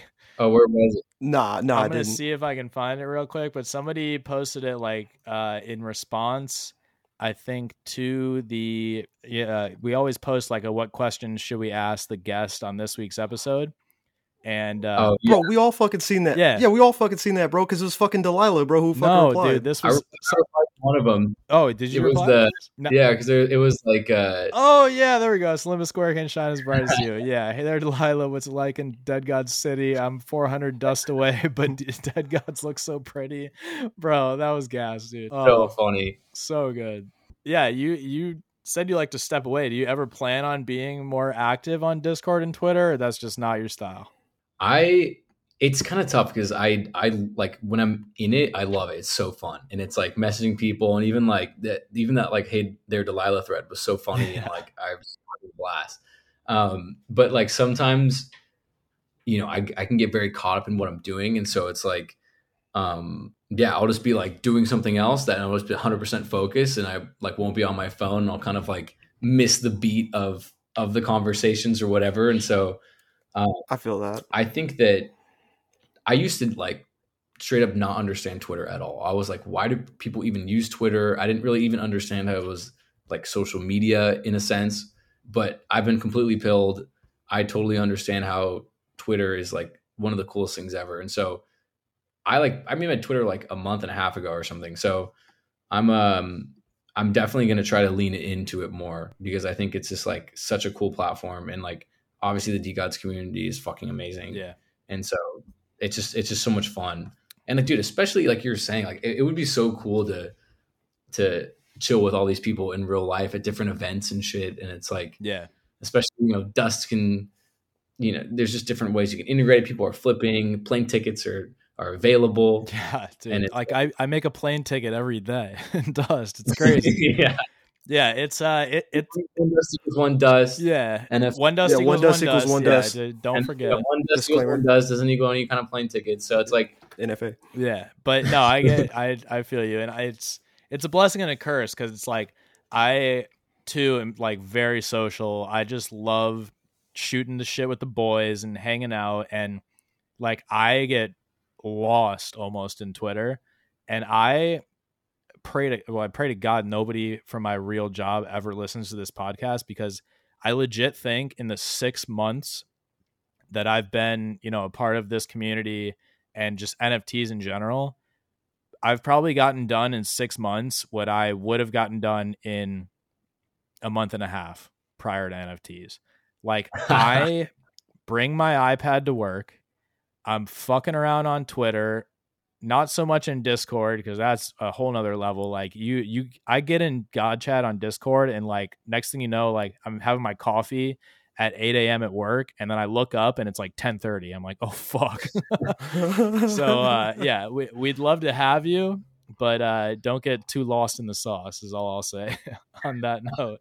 Yeah, that's fucking crazy, bro. So so being that you're not like super active like on social media, bro, like do you have to like what does like Finn and Frank like tell you like all this crazy shit that's been fucking going on? Like how do you track like all the crazy shit that's been going on with like the gods and shit? Like on the outside. I mean, so since I do have my Twitter now that's linked up, like I will see mm. notifications, but I also sometimes will miss a lot. But like I see these motherfuckers every day. Like so, like Yeah, word. like I was like I woke up, I'm like in my underwear, and like they're on like a group call with something. Like we're actually meeting some guy tonight. Like so, we're all gonna have dinner. It's like, um, you know, we live so close. It's like I'll, I'll get updated pretty much constantly because I, I'm like Word. these guys all the time. Um, so it's kind of it's kind of nice because then I can be I can be unplugged a little bit and then I can still kind of get all the alpha. So That's fucking dope, bro. Because you know it's crazy because that's that's the whole reason why like or kind of how this show kind of fucking started, bro. Because uh, I remember I used to fucking like just jump on fucking Twitter. I'd be like, God damn, bro, all this shit's going on. I'm like, Jesus Christ, Frank, like chill, chill. He's just fucking like you know just firing off fucking you know Molotovs and shit, right? So uh, I always used to think like, damn, bro, like I wish there was a fucking way that I could just fucking like just hit somebody up and they just be like, yeah, bro, this is all the shit that happened this week. I'm like, thanks, bro. You know what I mean? And I just go about my day. So boom, fast forward, like here we are, fucking, you know, that's why the fucking recap exists. Yep. You could literally listen to like the first couple, ep- like the first couple minutes and be like, all right, good. And you know what I mean? And then you straight. So that's fucking yeah, dope but though. Delilah's plugged into like the fucking actual. Yeah, like, oh, yeah, she's got it. I'm into this. I'm like, yeah, I'm like in the analog source. Yeah, dude. Yeah, it's Oh, uh, fucking sick. I, I'm kind of jealous of that because I'm the same way. Like, I probably could have used a DeGodCast recap, and honestly, I chapters recap is a lot of my news because even though I spend most of my day fucking around on Twitter, it's like not in a productive manner. like, I'm I'm dicking around with like Mickey DeGods and like making dick jokes on Frank's tweets and shit. So. Oh yeah. All right. Good fucking times. All right. This next question, uh, somebody asked on Twitter.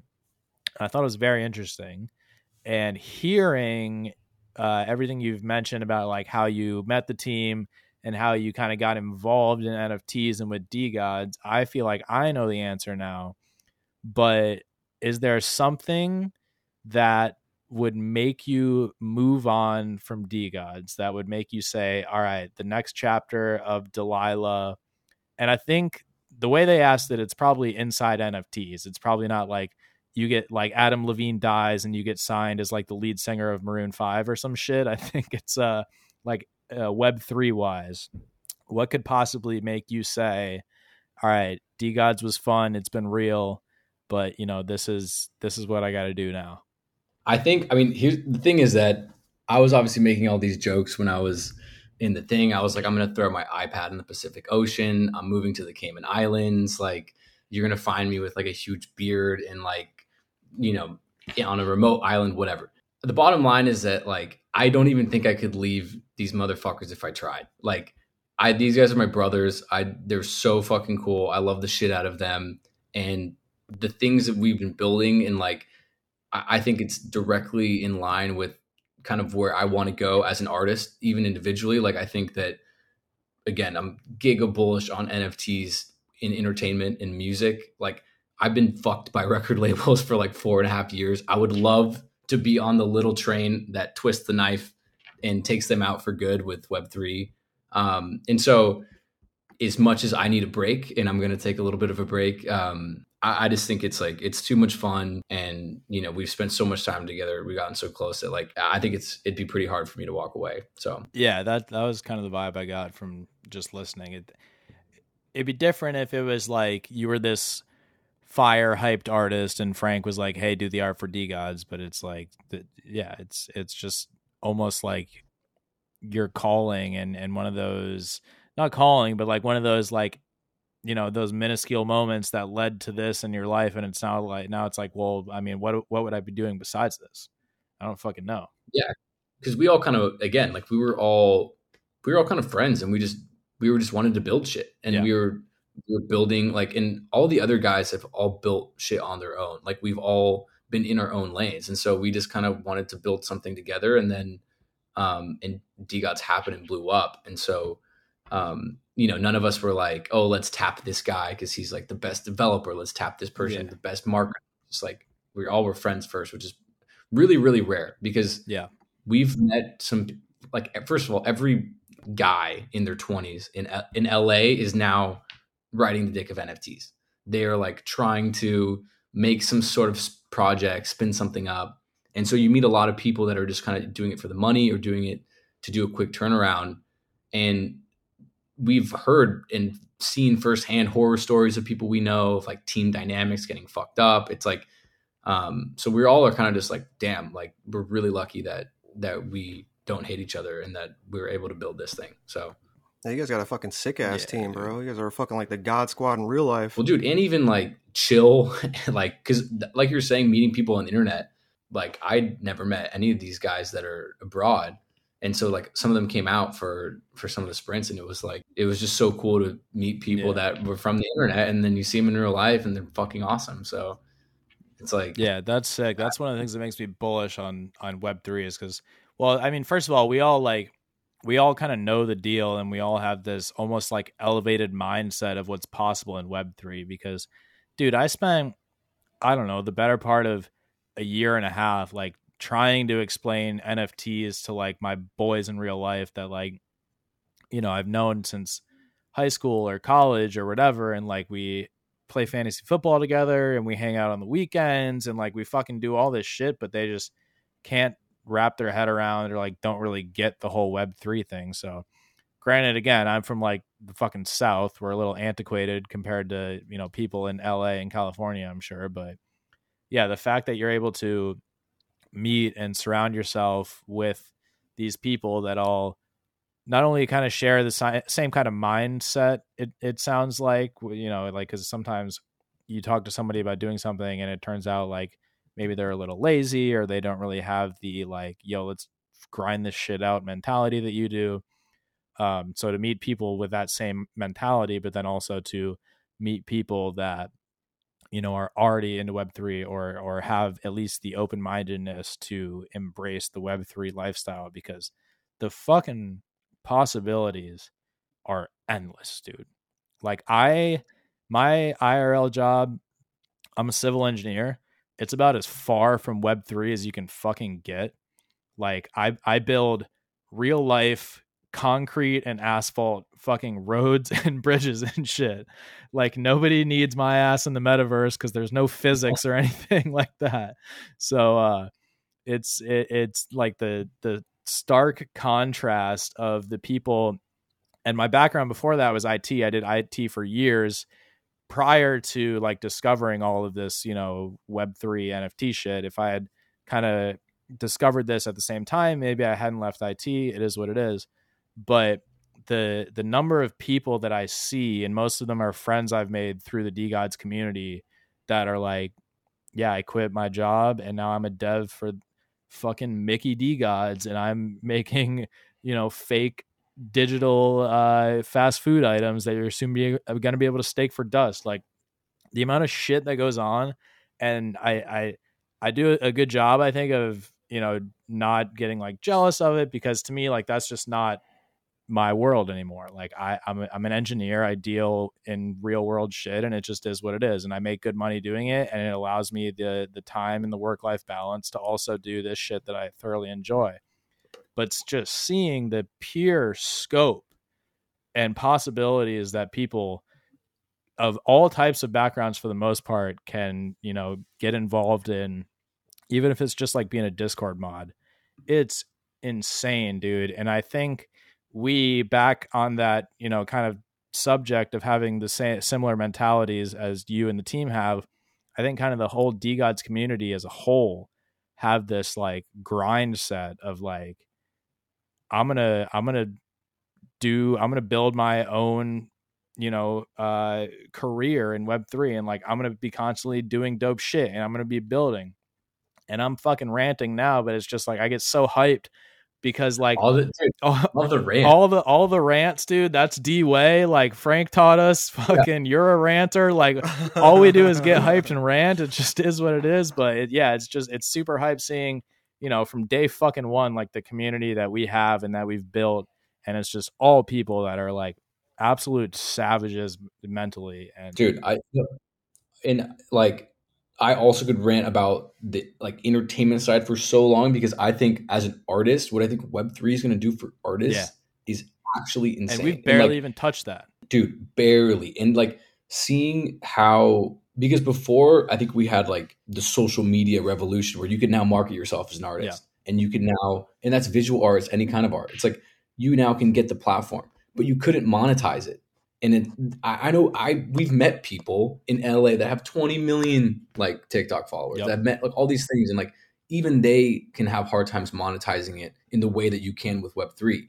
And it's just the way that you can align the incentives of your community to market, the way that you can tap all these different people and pool their money collectively for a common goal, Yeah. whether that's your art or community, it's like actually insane. I think it's going to completely revolutionize the way artists interact.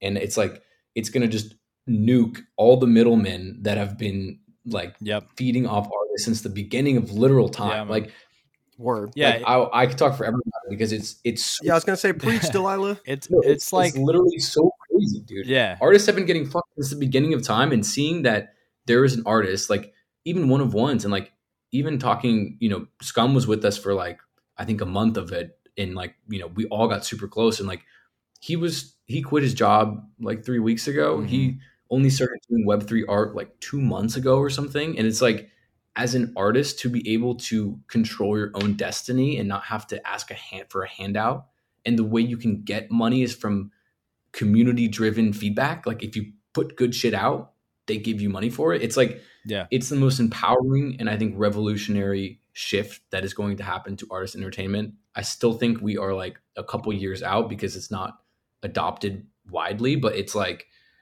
it's i think for the first time in human history it sounds dramatic but i think for the first time in human history artists are now going to be in the power seat because they can monetize themselves and they're able to market themselves because of social media Yeah, and and like you said, you're cutting out the middleman, which is fucking massive, especially in music, like like actual, Oh, you know, fine art a little bit less, but um, a- a- you're cutting out the middleman, and you're able to uh, get this um audience much easier too, because like let's say you're an artist, right? Like uh, like let's say you play in a band, like I played in a hardcore band in high school, and what do we do? We played at the Yeah. local fucking King Richards that had a little stage out back, or we played at the church downtown that had a little stage up front and let us rent it out. And we played to, you know, maybe a couple hundred high school kids. But now it's like, okay, you're a an artist, as in like digital art, like what you know you scum candy apple do, or you're a musician, or you're whatever your fucking thing is. Like there's DGen Poet on Twitter, like sells poems as NFTs. And you now, if you make the right connections, which everything in life kind of boils down to, you know, having the right connections to get your name out and build your network, it's so much easier to build this worldwide audience of people that can appreciate your art than it was like when I was in high school and we we could put our art on YouTube and like MySpace and be or and by art I mean music and be like, hey, come listen to us. Like, yeah, I I it's insane the and it kills me that I'm not like a creative person in the like artistic sense of being creative. Like I have a very uh I'm to I'm going to 50-50 shot this and say right brain uh, personality where I have like like I'm an engineer, I see a problem, I can find a way to fix that problem and I'm very good at like troubleshooting and creative problem solving and things like that. But I don't have like the artistic creative side and the potential to literally just market yourself and turn nothing in the sense of like you would have zero audience if you're just painting in your room or you're living you know into something that is easily monetized and i've been pitching this to like i have a lot of like creative cousins and family members who like paint and draw and shit i'm like dude i'll buy you a fucking ipad and an apple pencil for your birthday. Like just please for the love of god try making some art and i will help you like create this network and and market it on twitter and everything. Um but I, on a more specific point what do you think that music in nfts looks like and what's the future for that because there's not much in that genre of nfts per se so i'm curious what your uh, vision of that is So I think, and like Gary Vee talks about this a little bit too. He has some cool videos on it. Um, and like you said, dude, I've I've played in shows around the fucking country. It's like as a growth lever and a monetization mechanism, it's just so not it. It's like the fucking Stone Age. Like you can play a great show for 500 people, 1,000 people, but it's just it's it's a very very bad system to monetize and to capitalize on like just compound growth that you can on the 24/7 world of the internet. And so the thing I've seen some other artists too that are trying to sell people their NFT right now. It's like, bro, no one wants your fucking NFT. Like, no one wants your music right now because no one's heard of you. So, like, people really don't want to buy. They're using ETH too. It's like, dude, no one wants to pay five hundred dollars in gas yeah. to get an NFT of your song that they could get on Spotify for free. Yeah. So it's like, I think the Word. I think the technology and the mechanism for the way I see it is that NFTs are basically allow the artist to communicate directly with their community in an aligned incentive way where you can monetize in a way that is mutually beneficial for the artist and for the community that has never been able to be done before. And I think there's things like Patreon, there's things like GoFundMe, Bandcamp, whatever. And you can get people to fund your your EP, you know? You can raise $30,000, fund your EP, that's great. The thing is that the system isn't in place for them to really capitalize on any growth that that artist does. So if that EP sells 5 million copies, if I donated $1,000 to make that EP, I don't see any upside. And so it's just the way Web3, in my opinion, is going to shift that is that because of smart contracts, all this stuff, is that now I can see an upside. I can invest in an artist and it's mutually beneficial because I put money down, I could get money in return. And then as the artist, I get money and I also get free marketing because now all these people have skin in the game because they've invested money and they want to see their investment blow up. And so you really just get like if the circles were this wide before, you just get almost complete alignment of of the incentives for people to to basically upvote and to bring up good art. It has to be good and it has to be adding value to the, whoever it is. But I, I also think with like things like TikTok, like I was saying, with social media that allowed marketing to now be in the hands of the artist. And like, dude, I've been, we've been on a label, and like the best marketing is artist generated. Like, we've had billboards, we've had all this shit. It's like, that doesn't do anything. The best thing to market yourself is a video of yourself singing or a video of yourself doing something funny on TikTok. And so the power is in the creator's hands. And so with NFTs, I don't think it's going to be personally, I don't think it's going to be um, like selling music NFTs or anything like that. I think it's going to be some way where um, community members can invest in the artist themselves and see an upside from either a token they have or some sort of portion of like a digital album or whatever. Um, and I, I really think that my personal opinion is that I think the shift will happen probably in a couple years when the next zeitgeist building artist like Olivia Rodrigo or Billie Eilish that completely overwhelms everything. The minute that they do that using Web3 and make like $50 million mm-hmm. by themselves, like some 15 year old kid, the minute everyone does that or one kid does that, I think everything will shift just in the same way that kids want to be TikTok stars nowadays. They don't want to be movie stars because some kid did it from their living room in Arkansas and, and now has 100 million followers. And so every kid is like, that's what I want to be yep. because they see the lane and they see the money. And I think that labels have so much inertia. Like Kanye's not going to do NFTs, like Drake's not going to shift to NFTs, but it's going to be an up and coming artist who's going to build their community, monetizing with aligned instead of web threes and they're going to make like a hundred million dollars and there'd be like 17 and everyone's going to be like fuck. Yeah. Fuck labels. Fuck everything else. Like you can do it all yourself and make a whole bunch of money. Yeah to me it's the ease of crowdfunding right? Like and and i've never been signed to a label. Like i've never been in a legitimate band per se but it's like to me there there would come an option where okay we're kind of getting big or maybe we're not even getting big, but like our music is phenomenal and we know it's phenomenal and like other people know that it's good and we think that it can grow and we think other people will appreciate it. And then there will come a choice and it's do we go and sign with the label, right? Because you're not funding your own EP or or album. The label's going to do it and they're going to take a cut of it. It's do we go and we sign with a label or do we mint this kind of music DAO or some kind of governance type token. And that's how we fund our money to record this album. and then we instead of paying the label this exorbitant amount because again i don't know what it is but i've heard labels just absolutely bend you over in the contract do we give back to the community and the people who genuinely appreciate our art and almost in like the kickstarter uh you know sense of it where on kick kickstarter i don't know if like bands go to kickstarter or or whatever indiegogo or whatever but let's say like your video game you use Kickstarter to fund the development of your game.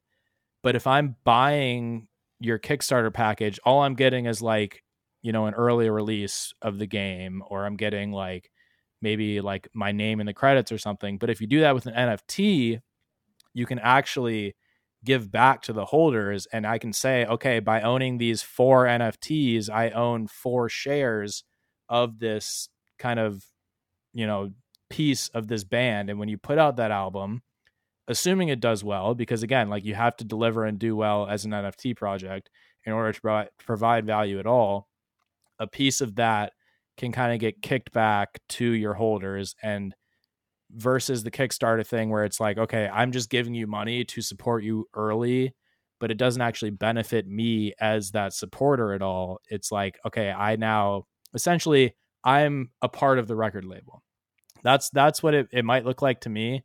I again the the possibilities are fucking endless, but yeah, I'm very curious to see. Uh, I I've not seen like any music NFTs, but like I'm a big fucking music guy, and we're all big music guys on this pod. So like that's something that I would love to just chuck a little money at because I'm at the point now in my like NFT trading career where I just want to chuck money at shit that I like I believe in and I care about.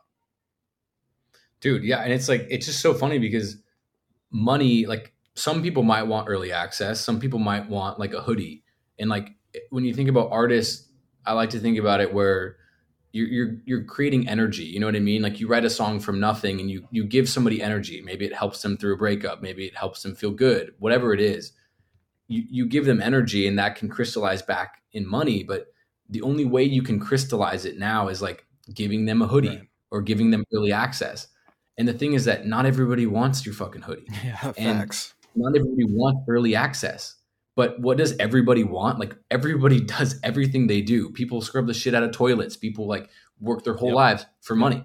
Money is literally the universal incentive. And that's why I think you see these incredible communities on Solana and like other platforms because the upside and the fact that everybody has a stake yep. so quickly eh, because Solana allows it to be very quick. You don't have to have an IPO. You don't have to buy share. It's just like immediate feedback.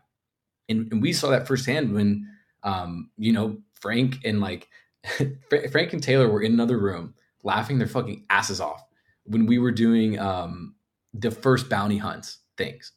Cause we didn't, um, again, we were all just like shooting from the hip and like they were, they came up with this thing and they were like making all these fun challenges.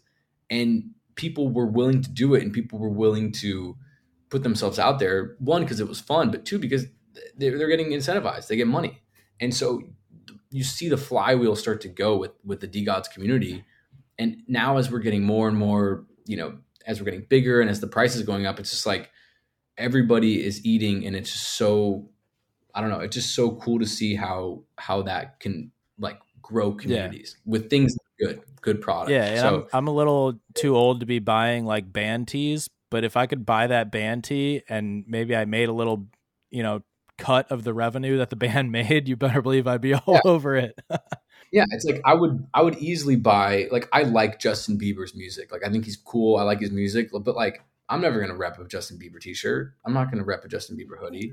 I don't need to go to a concert. Right.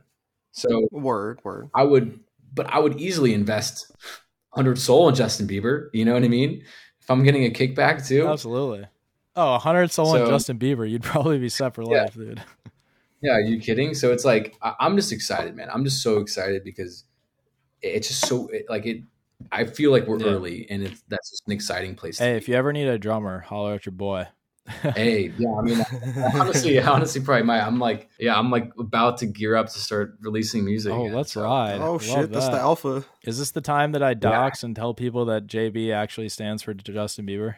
yeah, this guy, bro. The amount of times I get that joke, I'm like, oh, come on, dude. Um, all right, so I'm gonna fire off a couple uh, a couple questions from the community now.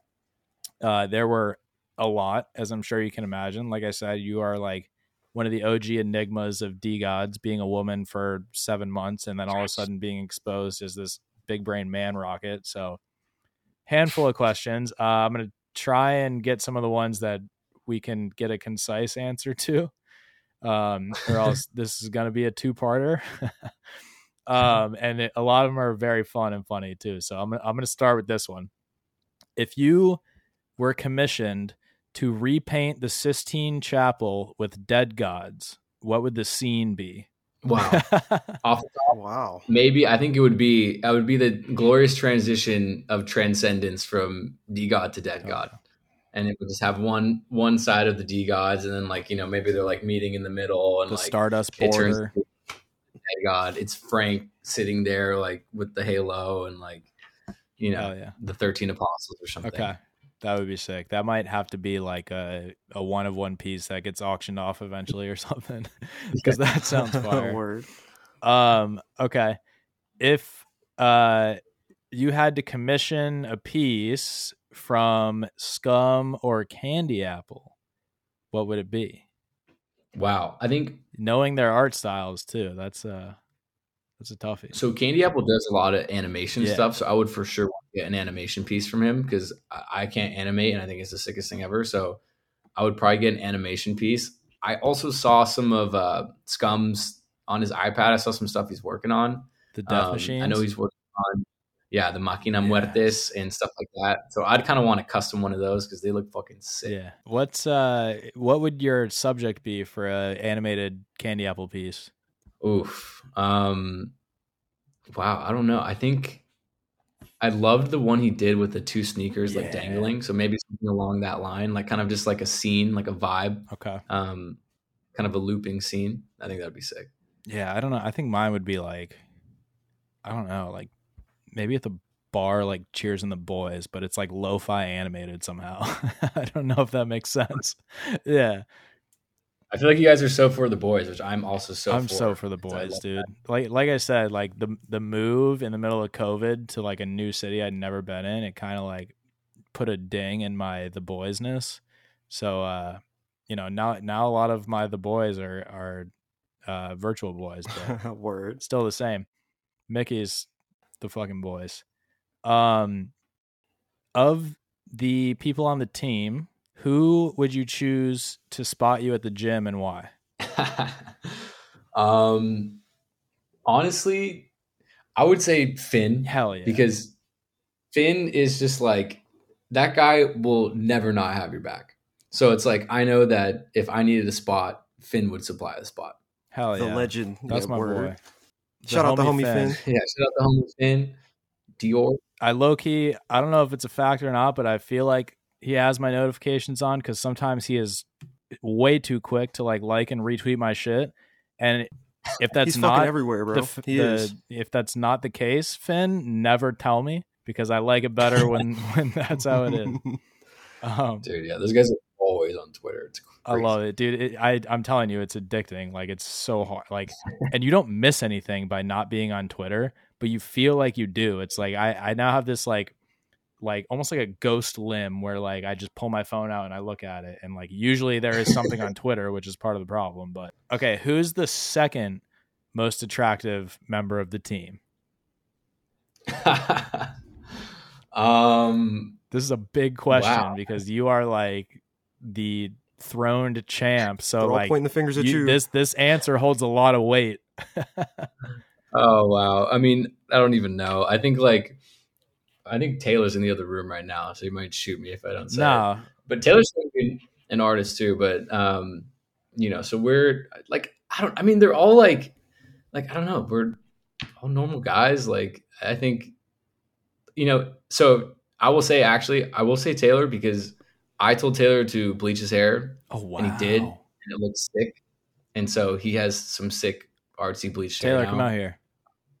So that's That's crazy how the universe works, bro. Because both y'all got like, well, I mean, I remember we said that Taylor's kind of what like unisex, but uh, like as a name, But that's crazy because both you guys have like the female names, and then you guys are just like, The yeah, we're the hottest fucking dude. hottest people here. Yeah, Frank and Finn definitely fucking did that on purpose. so they you guys wouldn't pull any of the eyes or anything. That's that's hilarious. Frank's got his fucking jigsaw oh mask god, on, dude. sitting in the hallway on his fucking tricycle, bro. Checking on his Um, game do theory. you, do you know anything about the uh, the Mickey's mint that happened and what they're doing with the menu items? I heard a little bit of it where like you guys basically made your own collection, right? And it's like Yeah. They can stay So there, right now or something. like there's uh, fries, ice cream, drinks, nuggets, and burgers. So the question is, if you had to build, let's say, a three-piece combo of those, what would it look like? oh wow. Oh, okay, I saw the mythic fries, right? Aren't there mythic fries? Yeah, there's a bunch. They're fire. Oh, okay. Wait, wait, can I see them all on? uh Go to Magic Eden. Are they on? Mickey DeGod's Magic Eden and check all items. Take a peek. While you look at that, uh, I'll fire off another one. What annoys you the most about Frank? Oh, about Frank that he's always fucking right. That's the thing about Frank. it's like guy's a fucking genius. Guy's so cool, like so humble, like very very high level of awareness. Like, yeah. and I think I'm I'm so glad where we ended up with the um the Dead Gods collection. But we definitely had had moments where we you know idealistically we're just like I'm like let's make it more like artists. He's like we gotta like make pop music for the holders, and it's like so we definitely um we we definitely i wouldn't even say butt heads because i don't think it ever like got to that point but we definitely had disagreements um but you know kid's always right he's just he's just too smart for his own good He's, he's just fucking Frank, bro. That's really what it is. Yeah. Smart dude. Um uh why are the wings to the left? I feel like that that's cuz the way that the PFPs face and they've always kind of been on the left side, yeah right? um when and I'm assuming this apply is going to apply to like the Dead God sprint or maybe it doesn't. When work is at its most tedious point, what keeps you motivated or inspired or what keeps you going? Like when the grind just almost gets too much to bear, what keeps you going?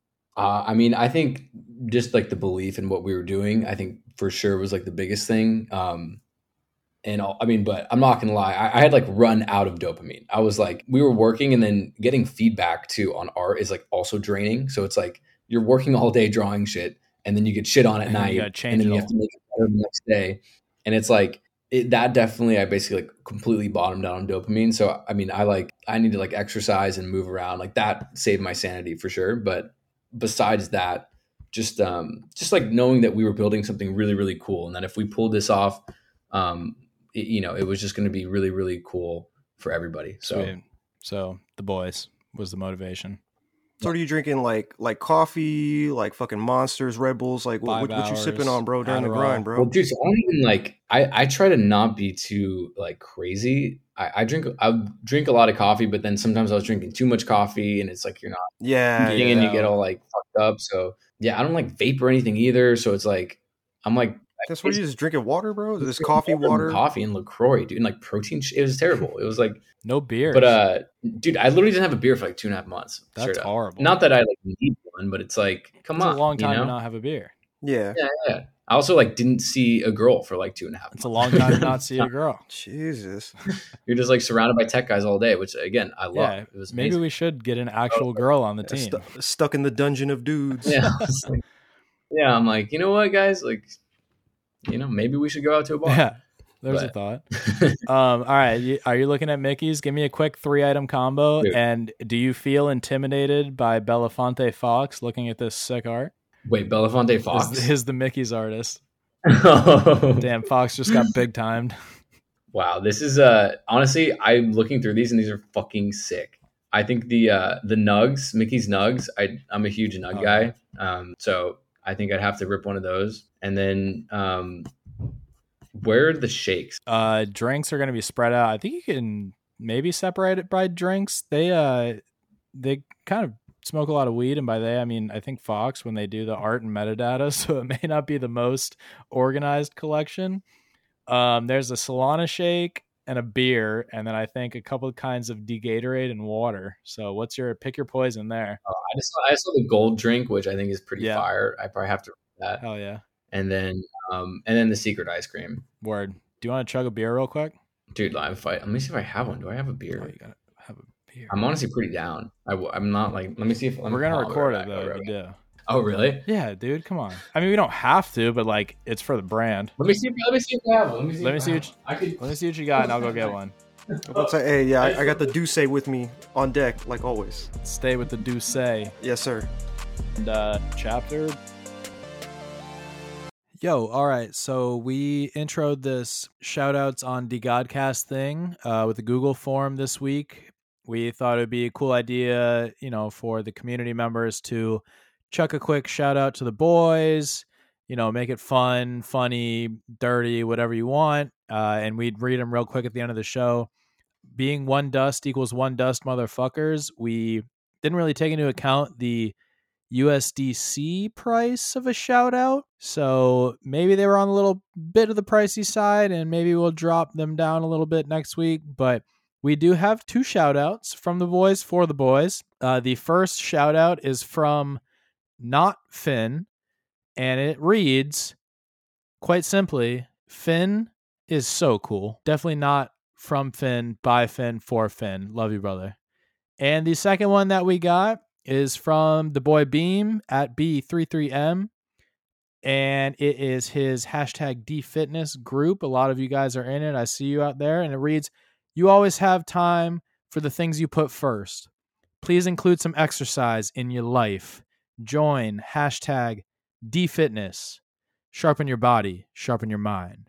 From Beam. All right. Love you guys. We out.